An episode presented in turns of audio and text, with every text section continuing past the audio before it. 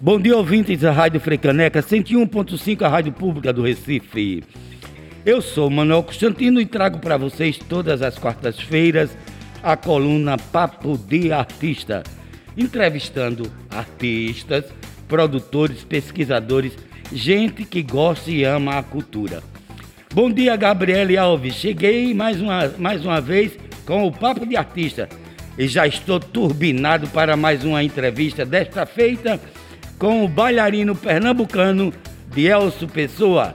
Bom dia, Dielso. Bom dia, querido. Mais uma vez, muito obrigado por essa oportunidade. Estou muito feliz e espero que a nossa entrevista seja brilhante. Ai, vai ser mesmo. Olha, gente, então, Dielso é pernambucano, mas passou muitos anos fora daqui porque ele é bailarino. E aí, ele foi viver a vida dele de bailarino e é bailarino, coreógrafo, diretor de espetáculo. Passou durante muitos anos no grupo de dança na companhia Débora Coca, uma das mais importantes do Brasil. Também passou pelo balé da cidade de São Paulo e viajou o mundo inteiro dançando, fazendo o que gosta. O isso é o que é mais importante. Dielso, mas vamos começar. Como foi que você descobriu que a dança era a sua respiração e que deveria fazer parte da sua vida? Olha, eu costumo dizer que eu já nasci dançando. Minha mãe diz que a minha, a minha disponibilidade para arte sempre foi muito presente desde a minha infância. Né? Eu, no colégio público, eu sempre estudei em colégio público, é, sempre tinha é, provocações artísticas, né? tanto na música quanto na dança. E eu sempre tive muita desenvoltura na dança. E desde então eu me envolvi muito com, as, com a cultura popular, dançava frevo, maracatu, dança, é, caboclinho, tudo que realmente me arrebatava, né? E me arrebata até hoje. Hoje eu sou bailarino profissional e, e a minha qualidade eu devo muito a essa diversidade aqui de Recife, que é tão importante para o mundo. É, hoje, como você diz, né, eu respiro dança, eu acordo pensando em dança, acordo é, fazendo meus improvisos, enfim. Estou muito feliz por, pelo, pelo que sou. E quando é que você, claro, o pernambucano por si só, por conta do frevo, do maracatu, da ciranda, ah, meu Deus, é tanta, é tanta coisa, é tanto, não é? Já nasce é, com, é com o corpo dançante. Mas você começou a fazer aula de dança com que idade? Como foi? Assim, você já gostava de frevo mais dessas coisas. Mas quando você começou a fazer aula para se preparar para ser bailarino de fato? É, eu eu assisti o grande festival de dança do Recife quando eu tinha mais ou menos uns nove anos de idade é, por, por, convite de Luiz Tamashiro, Mônica Lira, que eram os coordenadores na época do festival, que era de fato um grande sucesso nacional. E numa noite no Teatro do Parque, eu assisti André Tomioka e André Valadão, que eram, eram, eram um casal, né? Que, que, estrela da, da dança clássica nacional e que me impactou muito. Eles dançaram o balé Lago do Cisne, então, desde que eu vi nessa noite, eu fiquei apaixonado e falei, eu quero ser bailarino profissional. E aí o Luiz Tamashiro conseguiu uma, uma, uma bolsa de estudo para mim aqui em Recife para estudar com a Mônica Lira, que é uma, uma, uma precursora também da dança contemporânea daqui de Recife. E desde então eu comecei a alçar novos voos, né? É, eles chegaram para mim e falaram: Ó, oh, Dielson, você tem muito talento, apaixonado, mas Recife, infelizmente, não tem muita escola de formação. E você vai ter que ir, vai ter que ir embora para poder estudar dança. E, e, foi depois desse, desse, desse festival que eu fiquei encantado assim, com a dança. Fiquei encantado, apaixonado, na verdade. E, e, você começou a fazer aula com Mônica Lira. Gente, Mônica Lira é uma das melhores coreógrafas de Pernambuco. É maravilhosa, tem a companhia dela. Com quanto tempo você ficou sendo preparado por Mônica com essa bolsa? Eu fiquei mais ou menos uns sete meses. Sete meses sendo preparado por ela. E Cuca, que era um, um, um que infelizmente faleceu. Bailarino, Eduardo marav Freire. Eduardo Freire, maravilhoso, é. maravilhoso, lindo. Foi lindo. meu grande mestre assim da dança clássica. E eu, eu costumo dizer que para você ser um bom bailarino, você precisa ter grandes professores. E eu tive muita sorte no início de ter essas pessoas, porque o Luiz Chamastira é empresário, Mônica Leira é artista e Eduardo Freire também é artista. Então eles, eles me prepararam muito bem em pouco tempo. Tanto é que eu fui já diretamente depois daqueles, me levaram para o Cisne Negro, depois do Rio de Janeiro. E eu estudei um pouco tempo lá. Foi super legal. Vem cá, agora vamos falar uma coisa que eu acho que é muito importante na Rádio Pública do Recife, a Rádio Frecaneca, a gente falar de como as coisas acontecem e quando você faz uma escolha de uma profissão que é extremamente difícil, que é ser bailarino, não é uma profissão fácil, exige muito do corpo, de você ter uma cabeça bacana, aberta para o mundo, mas também os meninos sofrem muito preconceito, a gente sabe disso. Você teve algum problema de preconceito ou você teve apoio total de sua família, mas mesmo assim ainda enfrentou preconceito? A princípio eu não tive apoio da família não. É, minha família tinha certo preconceito, né?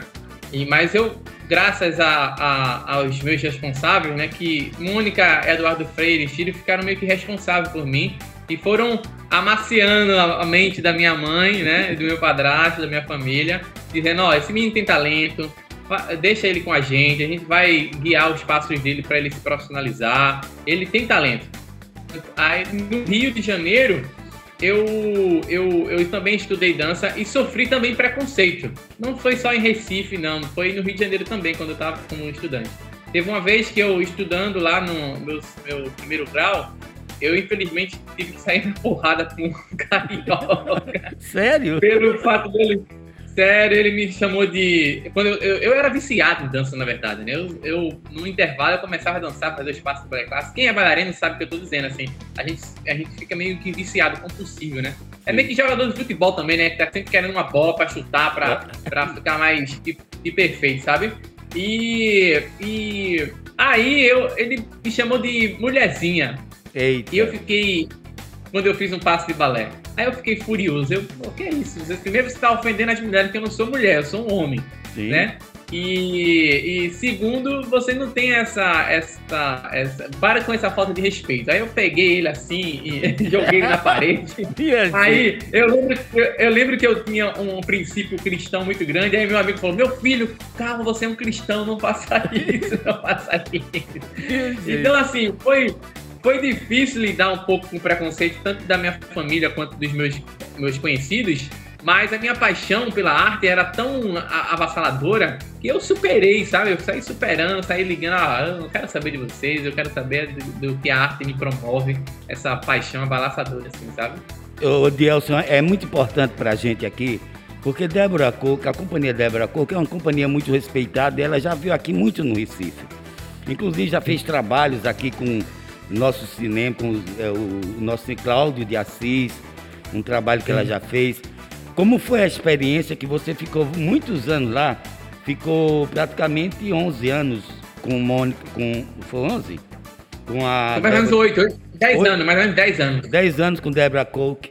É, como é que foi essa experiência com essa companhia tão conhecida, viajada, viajou o mundo inteiro? Como foi essa, essa vivência?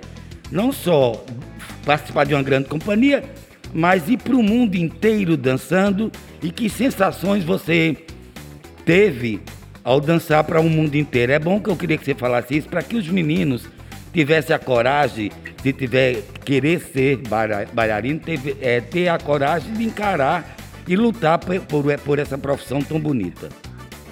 Veja, é, eu voltei do Rio de Janeiro na minha primeira vez que eu fui como estudante meio que decepcionado com a turma do balé clássico, porque era um nicho muito pequeno e eles eram um pouco travados para compreender a dança moderna, né? Sim. Nas várias rupturas dos, dos estilos sempre foram um pouco vieram de conflitos, né? Às vezes é, é, Isadora Danca mesmo não, não, queria mais dançar sapatilha de ponta, ela veio e, e, revolucionou a dança dançando sem sapatilha de ponta.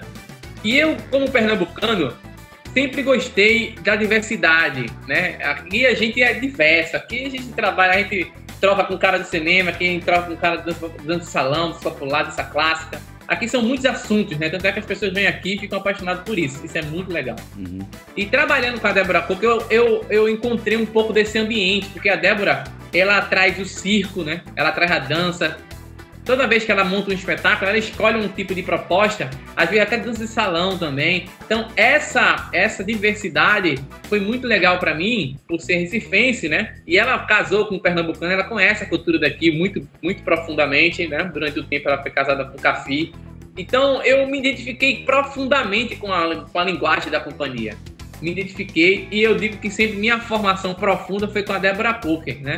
Entendimento de como construir uma dramaturgia, como desenvolver um corpo técnico, como é, usar a dança realmente como uma linguagem importante para a cultura nacional, né? É, quando for para a cena, é levar algo que realmente seja extraordinário, né? Então ela foi me dando essas qualidades e, além de tudo, viajar o mundo todo viajar no mundo, o, o, mundo todo foi extraordinário porque você conhece muitas culturas e você é contemplado da maneira que você realmente merece. Né? A Europa valoriza muito a Débora Pouco, assim como o Grupo Corpo, assim como o Ballet de São Paulo, né? às vezes até muito mais do que a, a, a, a plateia que não é formada na dança aqui no Brasil, né? Uhum. Tanto é que eles estão sempre lá, estão sempre lá. Isso é muito legal. E eu digo assim para os jovens bailarinos que é possível ser bailarino no Brasil.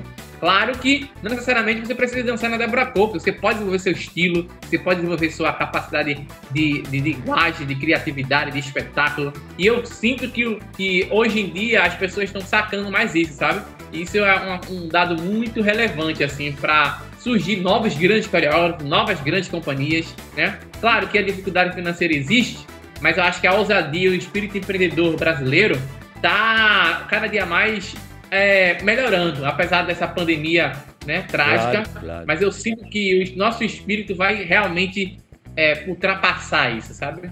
Eu fico muito feliz com essa sua atitude de dizer que realmente é que há espaço para você ser bailarino no Brasil e aqui em Pernambuco.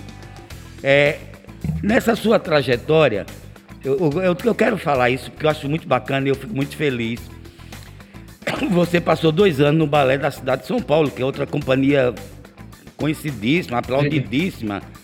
Mas lá você foi, foi agraciado e recebeu o prêmio de melhor bailarino pela Associação Paulista de Cristo de de Arte em 2007.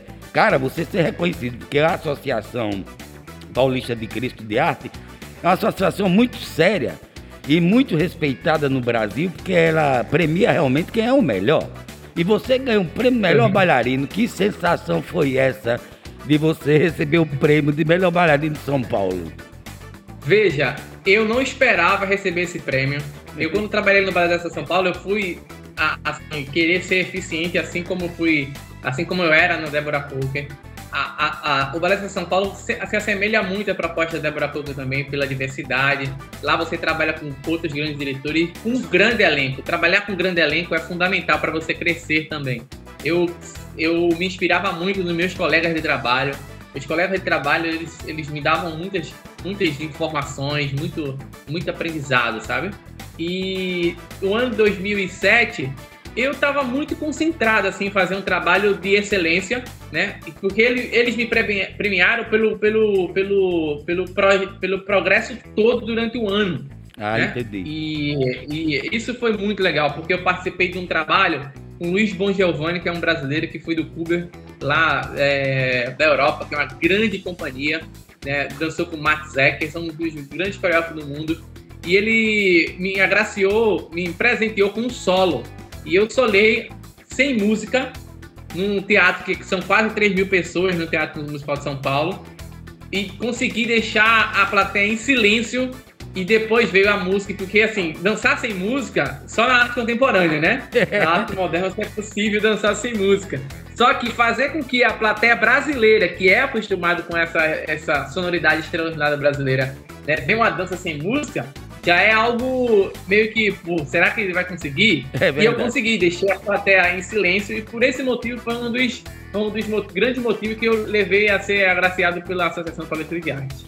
Eu fiquei muito feliz, vou mentir, porque nesse ano ganhou Wagner Moura com Capitão Nascimento, Celton Mello com outro filme, Então só foi assim, é, muito, muitos artistas valorosos do Brasil. E eu só tinha o quê? 22 anos. Eu era o mais novo da premiação. Sabia nem falar direito na premiação. Fernando Young, né, que é a, faleceu, a Fernanda Young, falava, pô, que fofo você falando. Você falava tão, de maneira simples e direta. Eu, pois é, é minha arte, minha, que espero que minha arte continue agradando o coração das pessoas, fazendo as pessoas refletirem sobre problemas ou sobre alegria, né? Enfim, eu fiquei muito feliz. Trazer isso para Recife foi genial, assim. Foi um negócio que realmente que me deixou muito feliz. Bem, aí tá vendo como são as coisas. De repente você viaja o mundo inteiro, companhias, perdão, e aí você volta para o Recife. Como foi essa necessidade sua? Porque eu sei que a gente tem isso. É sempre bom voltar para casa. Não é? Tem momentos e tem horas que a gente, não, agora eu preciso voltar. Como é que foi esse processo de voltar para casa?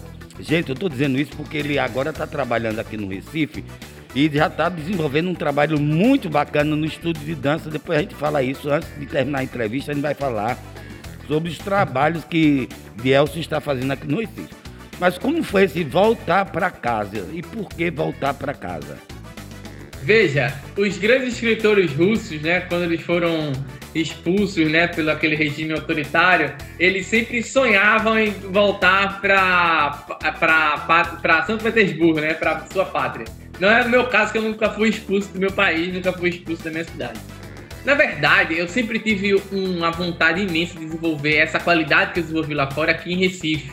E eu tinha muita saudade da minha família, porque assim, viver essas companhias é muito legal profissionalmente, mas a, com a, a, afetividade não se trabalha muito, porque é uma competitividade muito grande. E eu sempre tive essa, esse sonho de morar de novo em Recife, porque eu vivi muito minha adolescência e até meus quase 30 anos fora de Recife, né? Eu vivi mais fora do que aqui na minha, no meu momento de maturidade, né? De crescimento, e... né? No momento de crescimento, de descoberta do mundo, você viveu fora Exato. daqui. Exato, exato. E assim, é um privilégio morar no Nordeste, especialmente em Recife, né? É, muitas pessoas adoram falar do Sudeste, que é realmente uma região muito interessante. Mas a região Nordeste a cada dia cresce muito, né? E eu lembro que no governo Lula, a, a, Recife, Pernambuco, estava num momento né, lindo. As, as pessoas, tem muita coisa acontecendo aqui. Eu, meu Deus, eu, eu queria tanto viver isso também. E foi assim que foi surgindo essa vontade de voltar, né, para ficar perto da minha família, para desenvolver esse trabalho é, de dança, de criação é, independente, que eu queria me tornar diretor, eu queria me tornar coreógrafo, né? Mas realmente foi uma luta para convencer a minha família uhum. a voltar, porque pessoas daqui dizem que Recife tem realmente grande dificuldade para arte, assim como todo todo, todo, todo o Brasil né? tem uma certa dificuldade para arte, né? Eu fui um privilegiado porque eu dancei nas melhores, mas imagina, o Brasil tem pouquíssimas companhias de dança, do, é, de dança profissional, né? Uhum. Assim como a Débora Coco, o Balé da de São Paulo. Então, as dificuldades seriam as mesmas, na minha opinião, né? Na minha uhum. opinião, é, não estando nesses grupos, desenvolvendo o trabalho independente, as dificuldades seriam a mesma. Mas, assim, foi ao contrário. Quando eu voltei para Recife, eu voltei tão feliz de estar voltando para minha terra. Voltei tão feliz de estar voltando perto da minha família, minha avó, meus tios,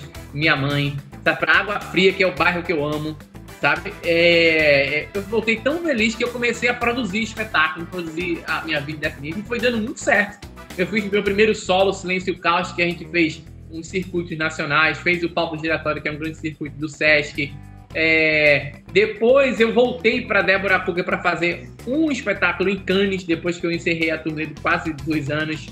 Aí, de, nessa, nessa ida para Cannes, foi um sucesso absoluto da companhia lá. Eu voltei para o Brasil e eu ia participar do Cão Sem Plumas.